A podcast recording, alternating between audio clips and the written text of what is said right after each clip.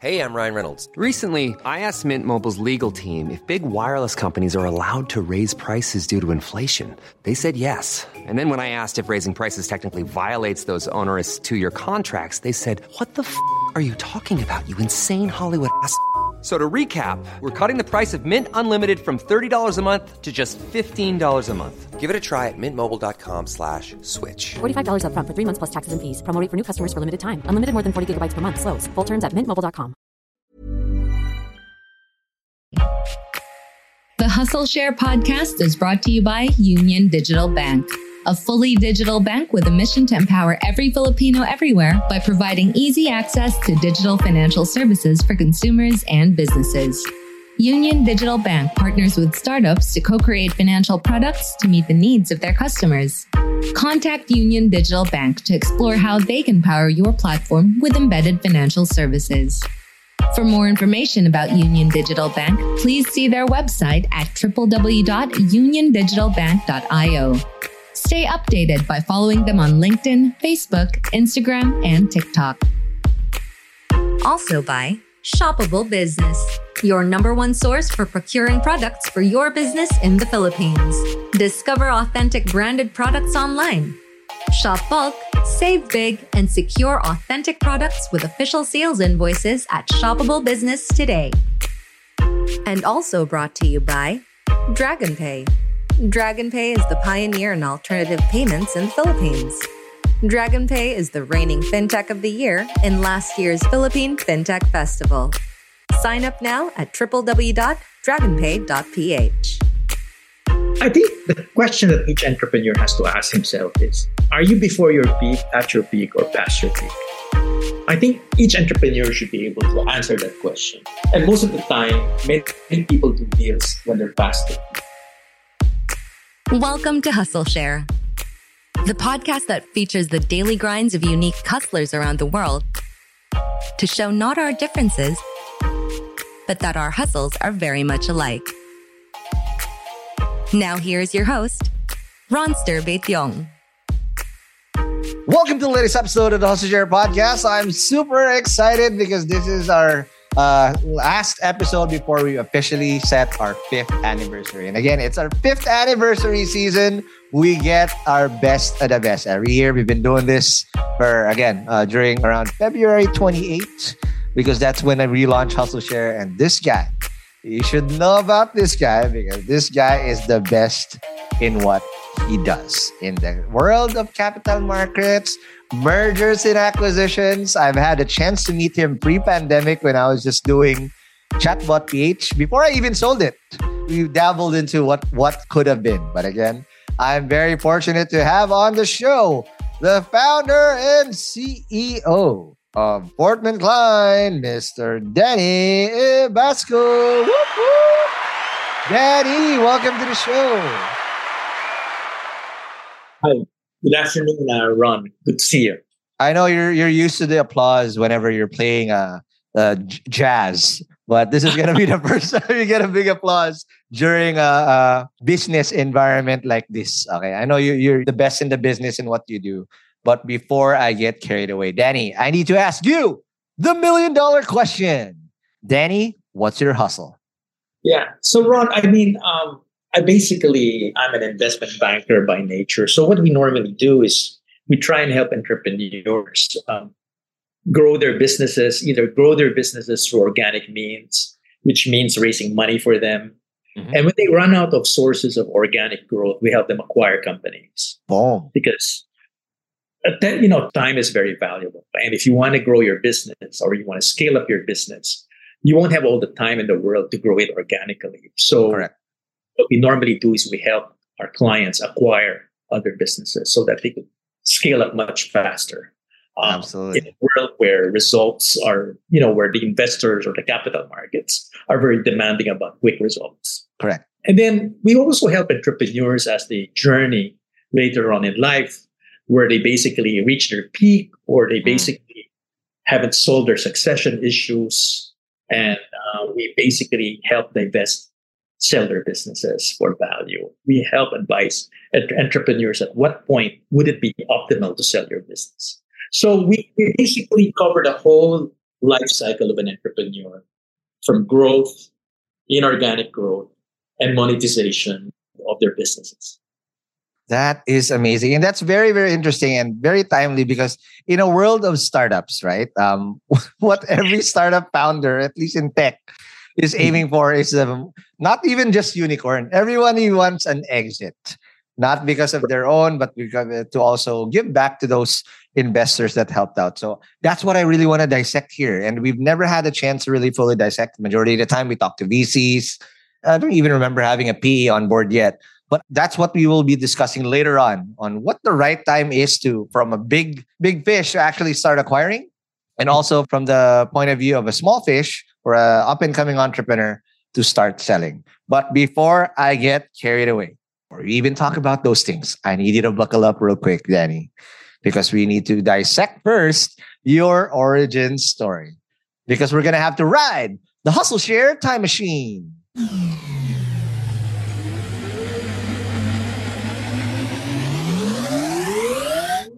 Boom. Yeah. So about my background. Okay. Yeah. I, I guess when I talk about my background, it will be you'll clearly know what my age is, which is what we're just the same age, Danny. What are you talking about?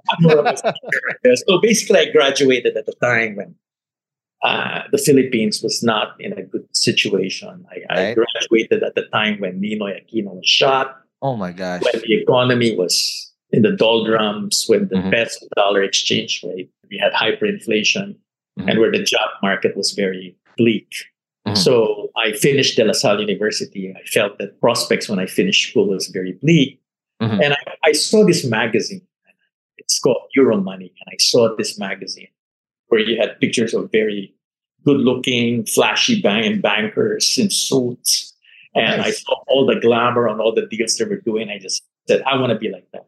So I basically, I, the career I wanted to do was basically, you know, I, I had I was very determined to make it to Wall Street. So nice. From, from Manila, which was a very um, dark time when I finished school, mm-hmm. I basically wanted to find my way to Wall Street. So uh, what happened? I was quite fortunate um, to have basically um, maybe two years after college joined an offshore banking unit then called First the First National Bank of Boston. I think I joined Bank of Boston. Right. That's my first job, and that was my ticket to get out of the Philippines. So I think after two years working here in Manila, I think I got the attention of many people in Hong Kong and in Boston. And they said, look, we want to put you in the merchant bank in Hong Kong. Uh, why don't you move to Hong Kong? We'll relocate you there and capital markets business out uh, covering the region. So I did mm-hmm. that. And I lived in Hong Kong probably um, five years, six years after that. Mm-hmm. It was fun. It was pre 1997. Hong Kong was a real place to be a banker. It was like New York of Asia. Right. Um, you know, I got, I, at a very young age, I got exposed to multi billion dollar deals. Ooh, that's amazing. It's something to be grateful. And then I think because of the success of some of the transactions I did in Hong Kong, they shipped me to the United States. And I basically moved to Boston. I worked in the head office in Boston and I covered basically emerging markets like Brazil, Argentina, Mexico, basically a lot of the developing world. Is My gosh. I got promoted to that desk and I also mm. covered a lot of the Fortune 500 companies in the US. I, I, I got to know the United States very well because my, my one of my first jobs there was sales. And what was sales? I love it. market mean? I would basically fly from Boston. I would cover the Midwest and I would I would take a plane from Boston, land in O'Hare in Chicago, rent a car, knock on doors, and go to towns like Racine, Wisconsin, St. Louis, and just do a lot of cold calling. You know, I learned a lot of my sales skills by just going through that and learning America that way by driving, knocking on doors, right, selling a lot of products to basically the Fortune 500 companies, and basically products designed to serve their subsidiaries in very volatile emerging markets like Brazil, Argentina, Mexico. Got it. So I was basically covering General Motors, McDonald's, Ralph all those big names. I'm talking really about, about their international businesses in the emerging world. So mm-hmm. I was very lucky to, to have gone through that. I learned America that way. I easily take no for an answer. I'm not, I, when, when people say no, when you do sales calls, it doesn't hurt me as much as it did before. Mm-hmm. I get mm-hmm. used to it. But, uh, but uh, that was, and then I think um, volatility, I think as years passed by, the world normalized. Correct. A lot of the problems that beset the Philippines that I described, and which also affected a lot of the developing world, gone away. It normalized. So I thought about moving back to Asia. So they shipped me uh, back here in Asia to head the entire Asia Pacific business. What? Um, and I had uh, I was covering Singapore, Japan, uh, Taiwan, you know, all the different countries, and I was probably lucky to be one of the highest ranking uh, minorities in a white Anglo-Saxon right. Protestant organization. That's amazing. So that, that that was something that I was quite quite grateful for, um, and uh, and I managed to negotiate a return to Manila, my hometown, as opposed to Hong Kong and mm-hmm. Singapore. wow! Um, and with that, I was able to meet my wife. I, I got married. Then suddenly, I uh, I got an opportunity to work in uh, another firm called Bear Stearns, which is a Wall Street. Oh. And that moved us back to Hong Kong. And under Bear Stearns, I basically was running the Southeast Asian business for Bear Stearns. Oh my and gosh! That involved basically M and A, fundraising, capital markets, the whole gamut. So I was covering basically the non-China market, basically Indonesia, the Philippines, right, Thailand, right. Malaysia, mm-hmm. and all that stuff. And I, I basically headquartered myself in Singapore at that time. And I think after working as a professional for many, many years, I, I got tired of working. Moving. Mm-hmm. You know, I think Wall, uh, after the financial crisis, Wall Street suddenly changed. A lot of restrictions happened, a lot of regulations mm-hmm. happened. So the art of deal making has gone. Basically, it's been a highly regulated industry. And I felt it was time to move on. So I, I basically decided to become an entrepreneur. I love it. After Bear Stearns. I think I've had enough. Oh, I also had stints in between. I was in venture capital with Hambrecht and Quist, okay. which is basically a, a San Francisco based VC firm. I had a couple of gigs in between, but I got just tired of corporate life. I just got tired of, you know, working for big corporations where there was too much politics, too much activities were highly regulated. Yep. There's no creativity anymore. So I put up Fortman Cline in 2007. Mm. And Fortman Cline was basically, I created Fortman Cline as the firm for families, for entrepreneurs, for founders. It's a business that's not supposed to help Ayala or chase the big names like PLDT. I wanted to make the customer wow. the founder. So we felt that that segment of the market was not covered by Wall Street. Yes. And I think there was a big opportunity to basically be a Wall Street banker to the entrepreneurial segment of the market. And doing it in our home turf too. So, Danny, I want to uh, track back a little bit. So, I love that you outlined the whole career, but I like to go deep into how you got things done in between these stops. So I'll go all the way back to the start, right? You mentioned that you did sales in the Midwest, which is very, very cold in the in the winter and spring months. Not a place you want to be in.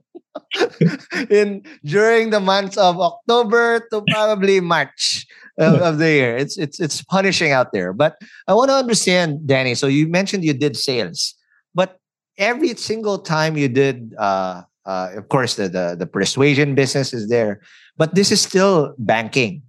What yeah. other skills did you develop through this time that allowed you to really solidify these skills uh, that you you doubled down on, aside from the door knocking and you know the rejection business and persistence in between?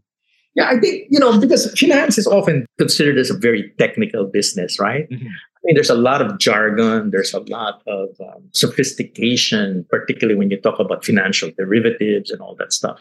Mm-hmm. I think the key to success is being able to communicate all these complex products in a very simple layman fashion. Correct. I used to have an Indian assistant that does all the alphas and the gammas, but I'm the one basically paraphrases all his lingo into something that the street understands. Gotcha. And I think the key to success is being able to communicate very clearly and precisely.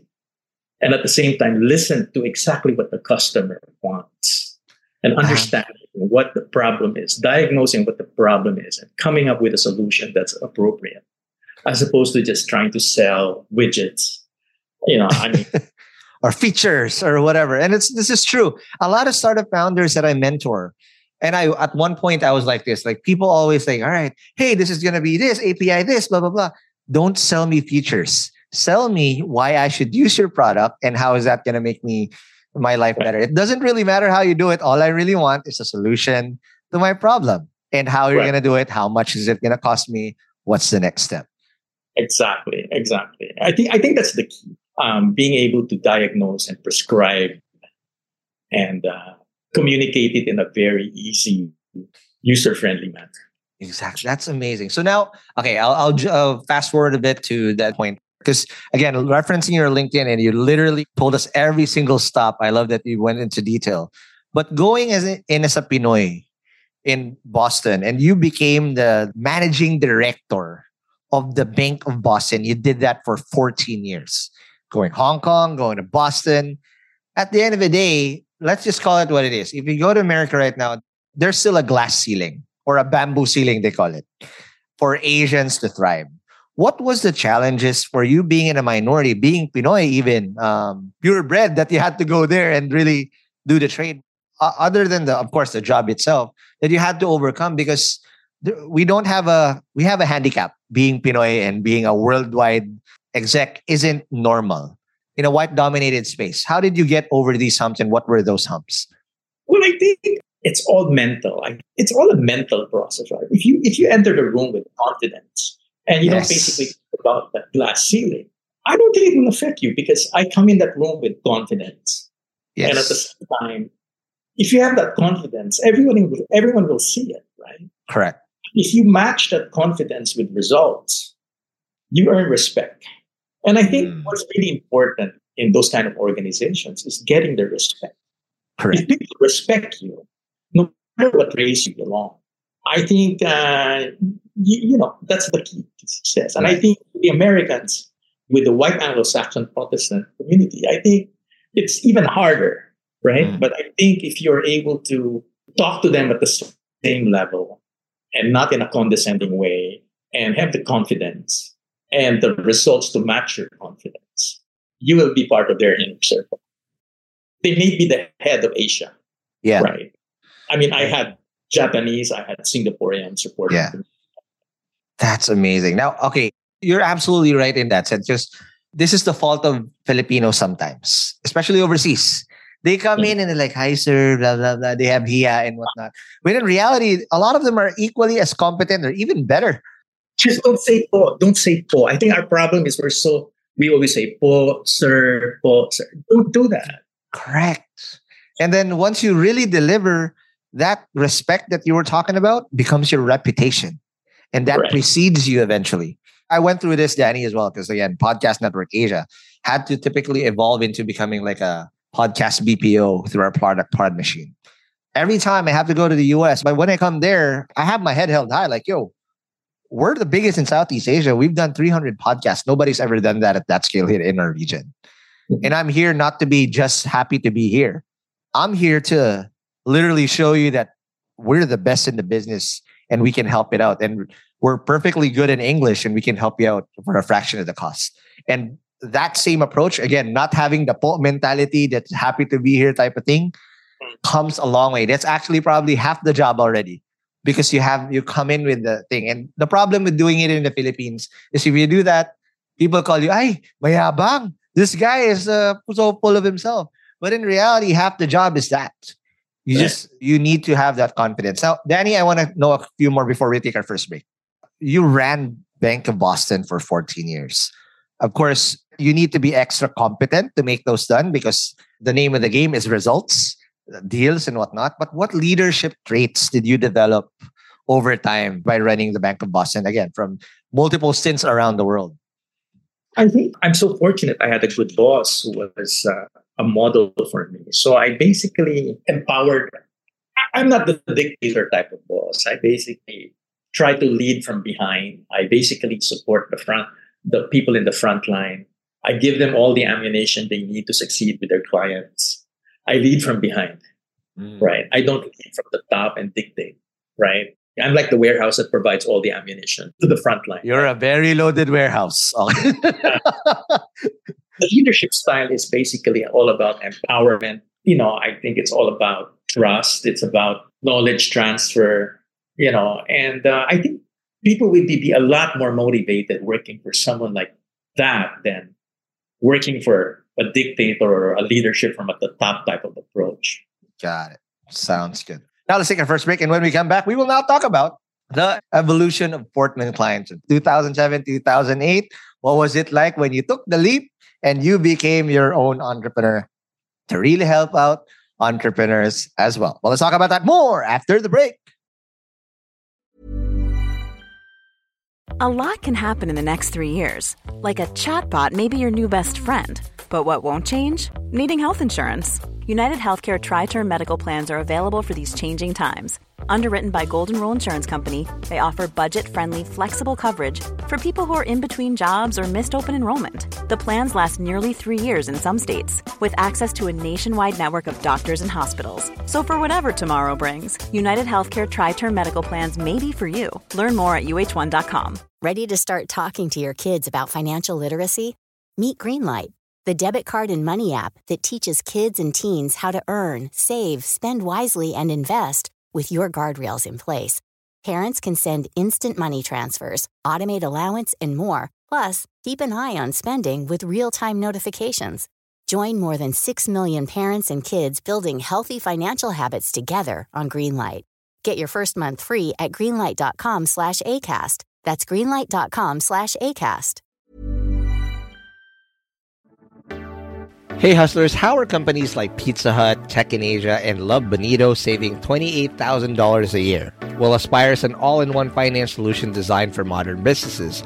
Over 15,000 companies across Asia are using Aspire to streamline business financial processes, saving both time and money. Now, Aspire understands the demand of your business, and these are their offers lightning fast international transfers enabling money movement across 130 plus countries, the best FX rates with no hidden fees ensuring transparency, and multi currency accounts in US dollars, euros, Great British Pounds, Singaporean Dollar, Indonesian Rupiah, and more, facilitating transactions in multiple currencies. And guess what? Opening an account can be done 100% online, making access to a global business account effortless. Aspire works with thousands of startups across Asia, offering an easy way to open a business account to receive investments from VCs. Aspire is backed by global top tier VCs including Sequoia and Y Combinator and has been recognized by CB Insights as one of the top 100 most promising fintechs globally.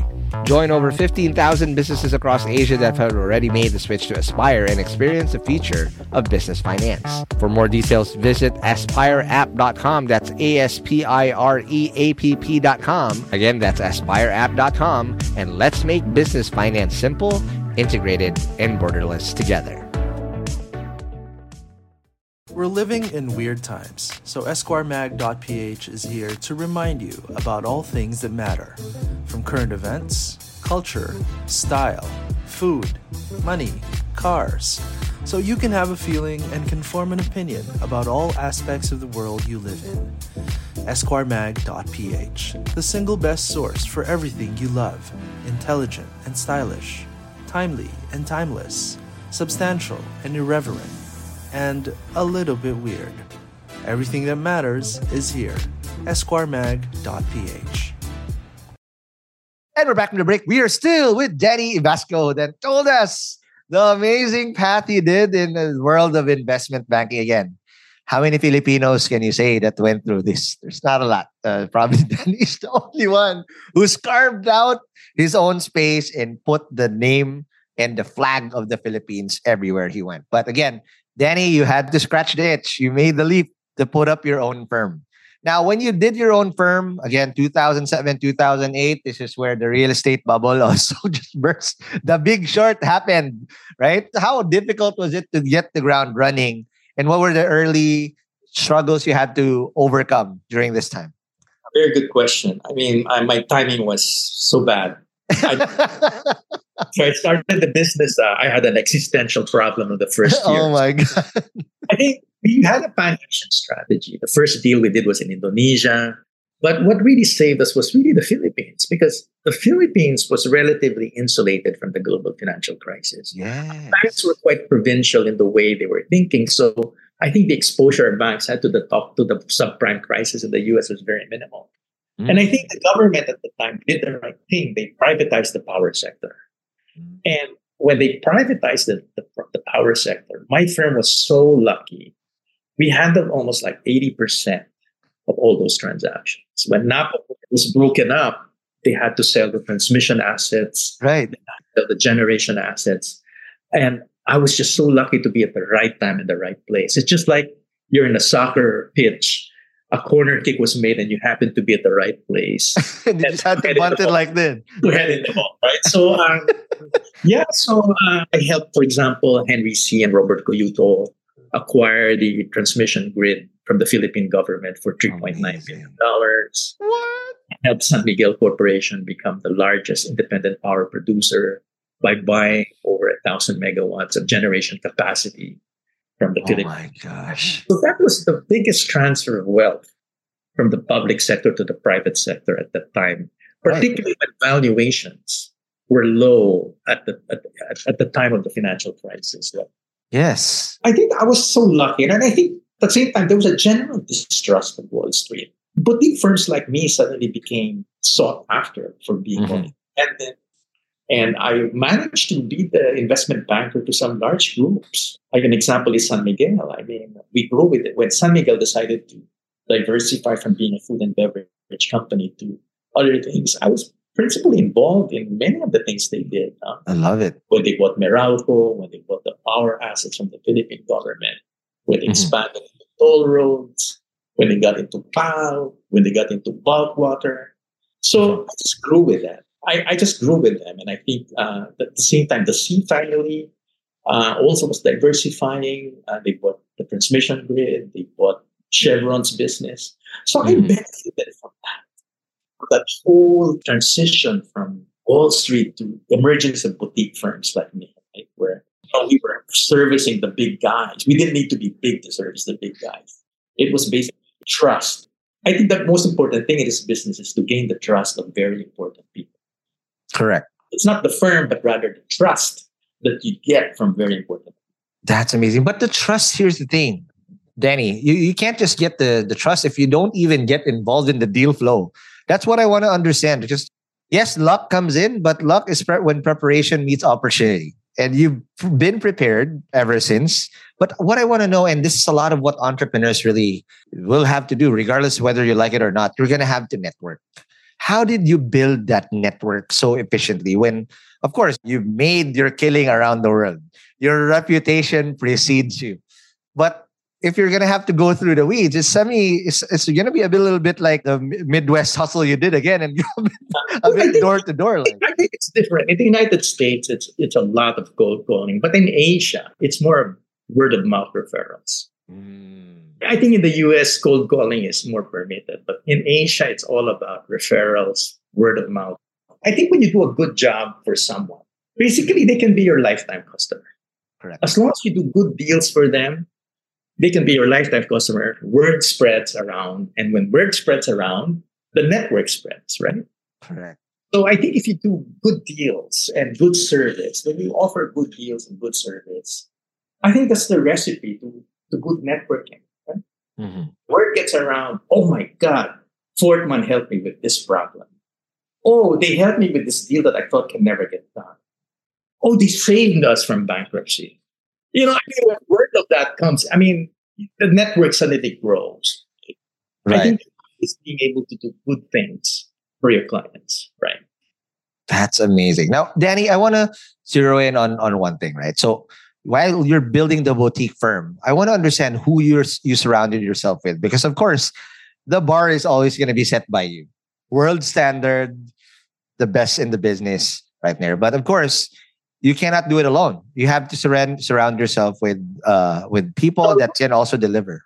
That's a good question. So what I did, I didn't have too much capital to start the business with. So I came from Singapore and I said, what's the cost of a fresh graduate starting salary. And I said, okay. I think it was 50 pesos at that time. Okay, I'll take 10 of them. Wow. 10 of them. and I'll train them. I'll train them myself. Wow. Because I was, I was when I was young, I had the benefit of being trained by the best. Right. So I said, I told myself, why don't I do the same thing? I get like 10 of them and I train them myself. And believe me, I think it's, you know, have you, have you, are you fond about watching uh, World Cup soccer? I mean, do you remember the time when Germany had a lot of unknown players? Right. And they were all young, but they made the semifinals and the finals. Whereas Mhm, mhm. England had a lot of star players and prima donnas, but they didn't even qualify. Exactly. So that's what I did. I basically built a team that was full of young, bright kids that I trained. Unknown, Mm. no, no stars. I just trained them myself. Right now, probably they're, they're stars of their own. Right. Nice. And for them to be trained by you specifically, oh my God, they're lucky. That included fixing the grammar, Right. everything, looking at each of the models. I basically trained them well. So I got that young, inexpensive work done. And I complemented that with retired executives. Ah. because I wanted to focus on certain industries like healthcare, power, etc. So I got retired executives that work in the healthcare industry, the power industry. Rather than playing golf, I said, why don't you, are you open to some consulting gigs where I can give you a young kids and you work on this deal with us? Oh, amazing. You give us your knowledge about the industry. You share with us everything that you know about the industry and advise us properly Mhm. on how to do the transaction. So without too much capital, I was able to deliver a high level of quality service through a combination of young, energetic talent plus retired wisdom from retired executives. And you mix it up. and I mix it up. Amazing. Now, again, Danny, this is something that a lot of the, the layman's or the, the normal people that, uh, or even just normal uh, casual entrepreneurs or tech, startup founders don't even know how this works. Walk me through like the high level lang. You don't have to go through the, the, the, the weeds, right? But how does a deal typically happen? Because who triggers it? Is it the big corporation? How does this work? Because I remember, I'm just going to digress a little bit. I remember I was so befuddled when you invited me to come to your office. Massive imposter syndrome. Like, I, we don't, do we even, this is literally 2017, I remember. Because on the very same, the end of that year, I decided, decided to sell the company, Chatbot PH. And that's also changed my life overnight. Um, I was able to finally buy my mom a house, achieve my lifelong dream. But during that time, you left me with something that I, you don't know that I'm grateful for you forever though we didn't really do a deal, but you left me with the idea that this company that I built is acquirable. So I thank you wholeheartedly for that. But walk me through that process. How do you even get the deal flow? How does it start start to finish? I think every company has a problem. Okay. And think about me as like the corporate psychiatrist. I like that. Every company has a problem. Okay. right? You just have to know at what stage they are. Are they in the stage of growth, marriage, or death? And they're, and they're basically a product for each cycle. Okay. So think of me as like a, a corporate psychiatrist. So Mm. um, I'll give you a good example. Um, Medical City is a client we've had for a long time. They started as a single property hospital in Ortigas. Right. And they wanted to basically grow. So we got them an investor that put in a billionaire from Singapore that put in $83 million in them. And together with and together with that, we basically expanded that into a network hospital of like six hospitals or seven hospitals with, and 50 clinics. Right. They're all over the malls now. So from a single property in Ortigas into something like that, right? Mhm. And then there were shareholder battles in between. Um, there were, you know, mediation needed to happen Mhm. to the point where it necessitated a sale of all the shareholders to a new buyer. And I Mm. and we did that last year where we finally sold that big network of hospitals and assets. Wow. One of the largest private equity firms in the world. PE. Okay. Wow. That basically put in over $300 million. Holy crap. That's Right? amazing. So, so that's a good example of a problem where a company started with had growth aspirations, had problems in the middle, and needed to do something about all the internal squabbles in this company. And what Fortman Cline does technically is facilitates this whole okay, I know you have a problem. I'm the corporate psychiatrist. You guys come in with basically solutions on how yeah. to financially solve this, and then you see it through, even yeah. to the buyer. You're finding a buyer. Whatever we prescribe, we execute for them. Amazing. And then after the deal, I also added a management consulting business because I realized that a lot of work is needed after a deal is done. Of course. So I put up a management consulting group here that does a lot of that work. Got it. To see through to that, that transition because it's never uh, beautiful. It's the, the honeymoon period is short until everything implodes all of a sudden, like, oh my God, what is going on? Yeah, it's just that simple. I think deals arise whenever you're able to diagnose their problems and come up with good solutions. And I think we normally get involved in deals when the stakes are high and when the consequences of not doing anything can be disastrous. That is amazing. Now, I, I want to do a deep dive here now. Okay, so it looks like it's, it's supply and demand or even demand on demand. That's what you're matching. You're playing matchmaker here. And of course, the ability to execute this. So I'll just uh, go with the basics here. You said there's uh, three stages, whether they're growth or marriage or death, right? Mm-hmm. These are the three cycles of, say, a big company or wherever they are right? How do you know it's time to make a deal? Because it's not just ma- deal making that's also there. And how do you then make sure that they are even willing to listen? Because sometimes probably the worst part is they're, they they fall on deaf ears. A lot of entrepreneurs that don't listen, but there are a lot of entrepreneurs realize that you know they're having problems. So I think the question that each entrepreneur has to ask himself is: Are you before your peak, at your peak, or past your peak? I think each entrepreneur should be able to ask that answer that question. And most of the time, many people do deals when they're past their peak. Got it. So it's your prime, technically. Are you still a? Do you still have one Herculean effort to do another thing? And when they're past their peak, the best move always is is it to acquire or is it to sell? How do you know which one is it to, well, uh, to do? Yeah, I think when you're past your peak and you still want to remain in the game, you acquire to basically maintain a competitive position, right? But okay. if you really think that you're past your peak and there's no more value add to your business, you might as well sell it. Got it. It's weird because um the episode after this, after your episode, is uh with Fred Uytengsu. And he's a classic example of a guy that he's probably tail end of his prime. He decided, hey, Alaska is time to sell Alaska to a buyer perfect, right? But the entrepreneurial drive is still there. It's not like, oh, he's now just chilling and whatever. It's still there. He's still super competitive as hell, right? But man, check that out. Uh, I've had that after this episode. This is a precursor. So when those things happen, what are the hurdles you typically have to convince the entrepreneurs once they realize like, yeah, okay, I'm past my peak. Now what?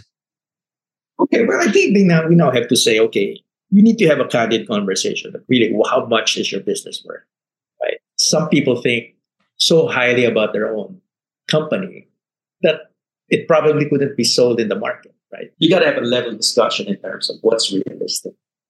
Right now, how do you prepare those companies that say are eligible? Again, like like how we did it. I remember this process. We had the pitch. This is our business. Danny did a bit of a DD uh, sorry if it was disappointing. We didn't we didn't know our financials back then yet. But how do you know uh, if a company is acquirable or sellable, or how do you even prep a company to become sellable at all? I think it's just like when your business is attractive, right? I think you okay. got to work on making your business attractive. Otherwise, you know, if it's not attractive, you know, you got to figure out what's your unique competence, what is the distinct competence of your company. Yeah, I mean, we also have to do a strategic audit. It's like, does your strategy really make sense in today's marketplace, right? There's a lot of deals that also happen because of disruption. Like right now, we're, seeing a lot of things now, particularly in tech, right? Where mm-hmm. the growth of tech is waning.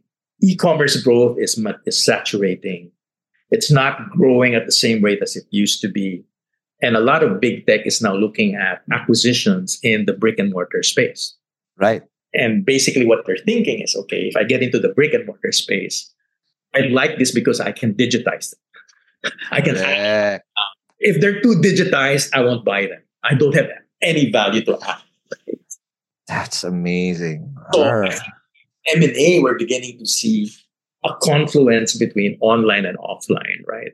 Where basically you will see big tech companies acquiring brick and mortar retailers Mhm. or brick and mortar fashion brands or brick and mortar, you know, sort of thing. Right? Got it. Sounds And I think many for, for people, for tech entrepreneurs that probably will be listening here, right? I mean, you could be valuable. I mean, you could be valuable for brick and mortar players that don't have the tech, right? correct. or you should probably be thinking about expanding your business by looking at brick and mortar businesses that you can digitize Mm. because there's already a customer base right? there's already an existing business to digitize as opposed to trying to expand your business from scratch and having to spend a lot on customer acquisitions of your own Makes sense. That's an easy market, and uh, that's uncharted market that you can easily dominate with and grow at a faster pace. Then you're growing again at a rate that you you know you're happy. That's amazing. All right, now let's take our last weekend. When we come back, we will now come back and again discuss the nature of the capital markets, even the funding winter, and everything else, and of course the advice of our amazing Danny Ibasco to all entrepreneurs. But let's talk about that more after the break. Hey hustlers, wish there was an easy way to open a bank account and grow your money without the hassle of lengthy application process and income documents? Well, I got good news because today's sponsor, Uno Digital Bank, is here to help you achieve your financial goals. You can easily open an account with the Uno app in just 5 minutes and one valid ID. And as one of the six digital banks licensed by the Banco Central ng Pilipinas, the company is committed to providing customers with simpler, better, and more accessible banking. Last year, Uno Bank was recognized by the Asia Banking and Finance Awards and bagged the title Open Banking Initiative of the Year due to the success of its partnership with GCash, one of the Philippines' leading mobile wallet platforms. And with the Uno mobile app, you can access an hashtag Uno Ready savings account and enjoy daily interest crediting. With their hashtag Uno Earn or hashtag Uno Boost time deposit accounts, you can enjoy a high interest rate of up to 6.5% per annum. Enjoy monthly payouts with hashtag Uno Earn and flexible tenors with hashtag Uno Boost.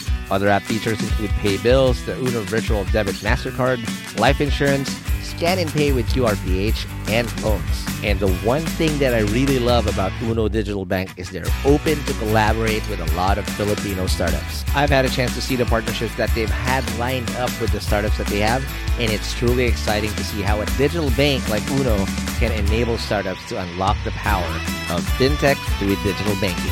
So if you're ready to elevate your banking experience, download the Uno mobile app today from the Google Play Store or App Store. Or if you want to collaborate with them, I'll be happy to give you an intro. Just shoot us an email at hello at hustleshare.com.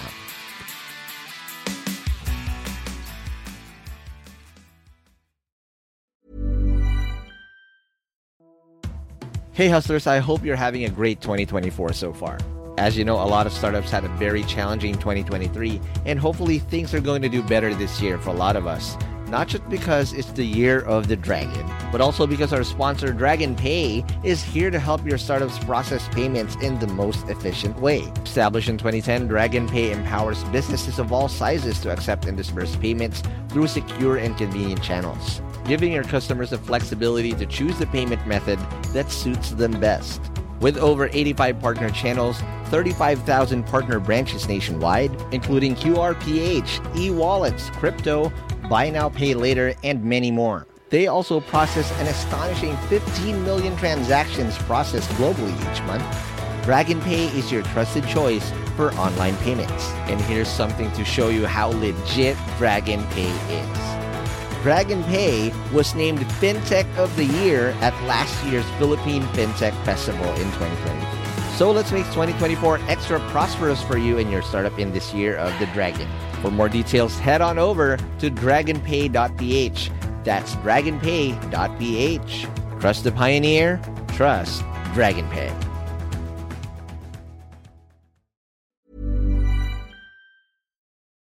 And we're back from the break. We are still, and I am in awe of Danny Ibasco that told us the amazing stuff. Again, this is so rare. I don't get to have these conversations on a daily basis. And again, thank you, Danny, for allowing me to share is to the Hustleshare community to learn. But again, we've now talked about the readiness of, of startups being acquirable or companies being acquirable. But I want to talk about this funding winter. You being an LP and some funds and whatnot. What can you advise startups that you know the, the VC market or the PE market isn't as aggressive as it was in navigating these tough waters? Because you're saying this earlier as well. A lot of companies are also in distress right now. A lot of them are not going to make it. Let's just call it what it is. It's the year of reckoning this year because a lot of the people that had runway, if they didn't get gritty enough and become sustainable enough, they're probably going to die. And that's the nature of the beast. But how would you navigate these waters given that there's a funding winter? LPs and funds don't want to dish out checks out there. Yeah, that's tough, right? I mean, I would look at other options, obviously, outside of VC market, right? I mean, to the extent that your business needs capital equipment or hardware, explore leases, vendor leasing, vendor financing without having to use equity, right? Because everybody's always thinking about venture capital, venture capital. But if my business needs some equipment, why don't I just do leasing?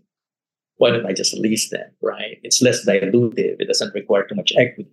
I would also start looking at M&A options, right? Because at the end of the day, what you should figure out is what is the ecosystem of my business? Might there, who are the people in my ecosystem that will find me most attractive? Makes sense. Because when you are able to answer that question, you can start thinking about M&A options, right? Mm-hmm. Because if the whole ecosystem that you're supplying has a hole and you can provide the need or that, that you can satisfy or you can fill up that hole, you probably can be an acquisition or a, or a candidate for strategic investment, right? Got it. Think from ecosystem point. Got it. Now, if you're a startup that you, you want to consider that M&A or an acquisition or an exit play, what are the early things that they should at least prepare? Obviously, it has to be past proof of concept. You should be able to demonstrate some success in your business. You know, got you got to show revenue growth. You got to have revenues. I think selling business plans is out of the question now. Right you got to have past the proof of concept. You got to have some revenues. You got to have customers. You got to have a real business more right. than, a, than a business plan, right? And I think rather than also having to fund things on your own, it also might make sense to piggyback on the success of other people. Why don't you just partner with other people? Mm. You know, uh, and piggyback on their success. Because if you piggyback on their, their success, you'll be successful. Absolutely. You don't necessarily have to own everything, you know? God. That's amazing. Now, last last few questions before I let you go. I we do have a hard stop. But Danny, you've had the luxury of being able to talk to so so many of the best entrepreneurs, not just in the country but around the world. What are the characteristics that you've seen of the best of the best entrepreneurs that you've seen, and how do you think can other entrepreneurs that listen to this podcast emulate them as well? Yeah, I think one of the most common things I see about the very successful entrepreneurs I deal with is they can see the future. They have their own narrative of what the future will look like. And they basically are often three steps ahead of They're like looking at three traffic lights ahead as opposed to just one traffic light. Yes. They, they have a clear idea as to where things are headed. They're good in identifying trends. They're good in identifying the opportunities. And they take very calculated risks. That is amazing. Now, Danny, again, I wish we had more time, but we had a hard stop. I want to be respectful of your time.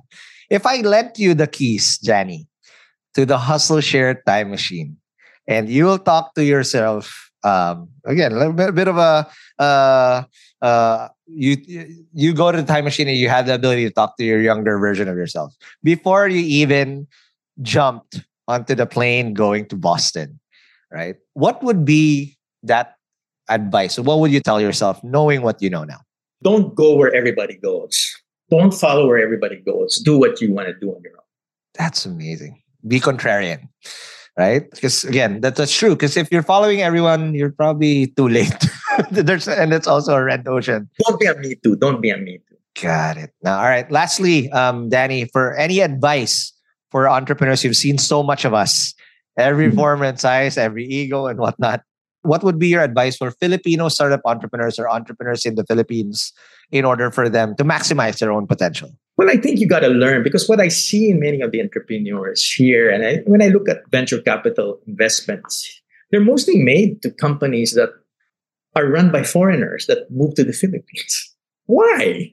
Yes. I mean, look at many of the successful startups here, they used to work for foreign firms like Grab or whatever, right? So I haven't yet really seen much true Filipino startups that have succeeded. Most of them are like immigrants from the US, Germany, all that stuff. So I would encourage let's build our own competence. I mean, let's Correct.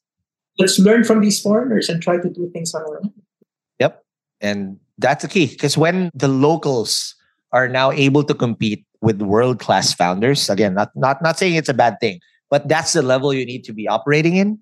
That's when you really see network effects and exponential growth. There Yeah. you go. That is amazing. Thank you so much, Danny. I wish we had more time. I learned so much. And again, very, very big honor to have you on the show. But if people want to work with you and want to get your advice or even be at ready to be acquired or acquire wherever they are in their timeline, where do they go and how do they do that? We have our website, fortmancline.com. I think you will know how to reach us with that. We'll be happy to entertain any inquiries you may have.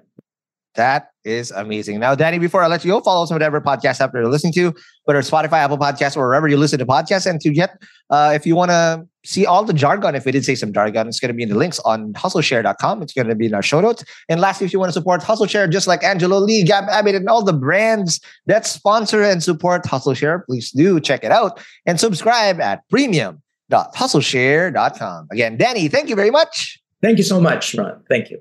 All right. And I'll see you guys in the next episode. Peace.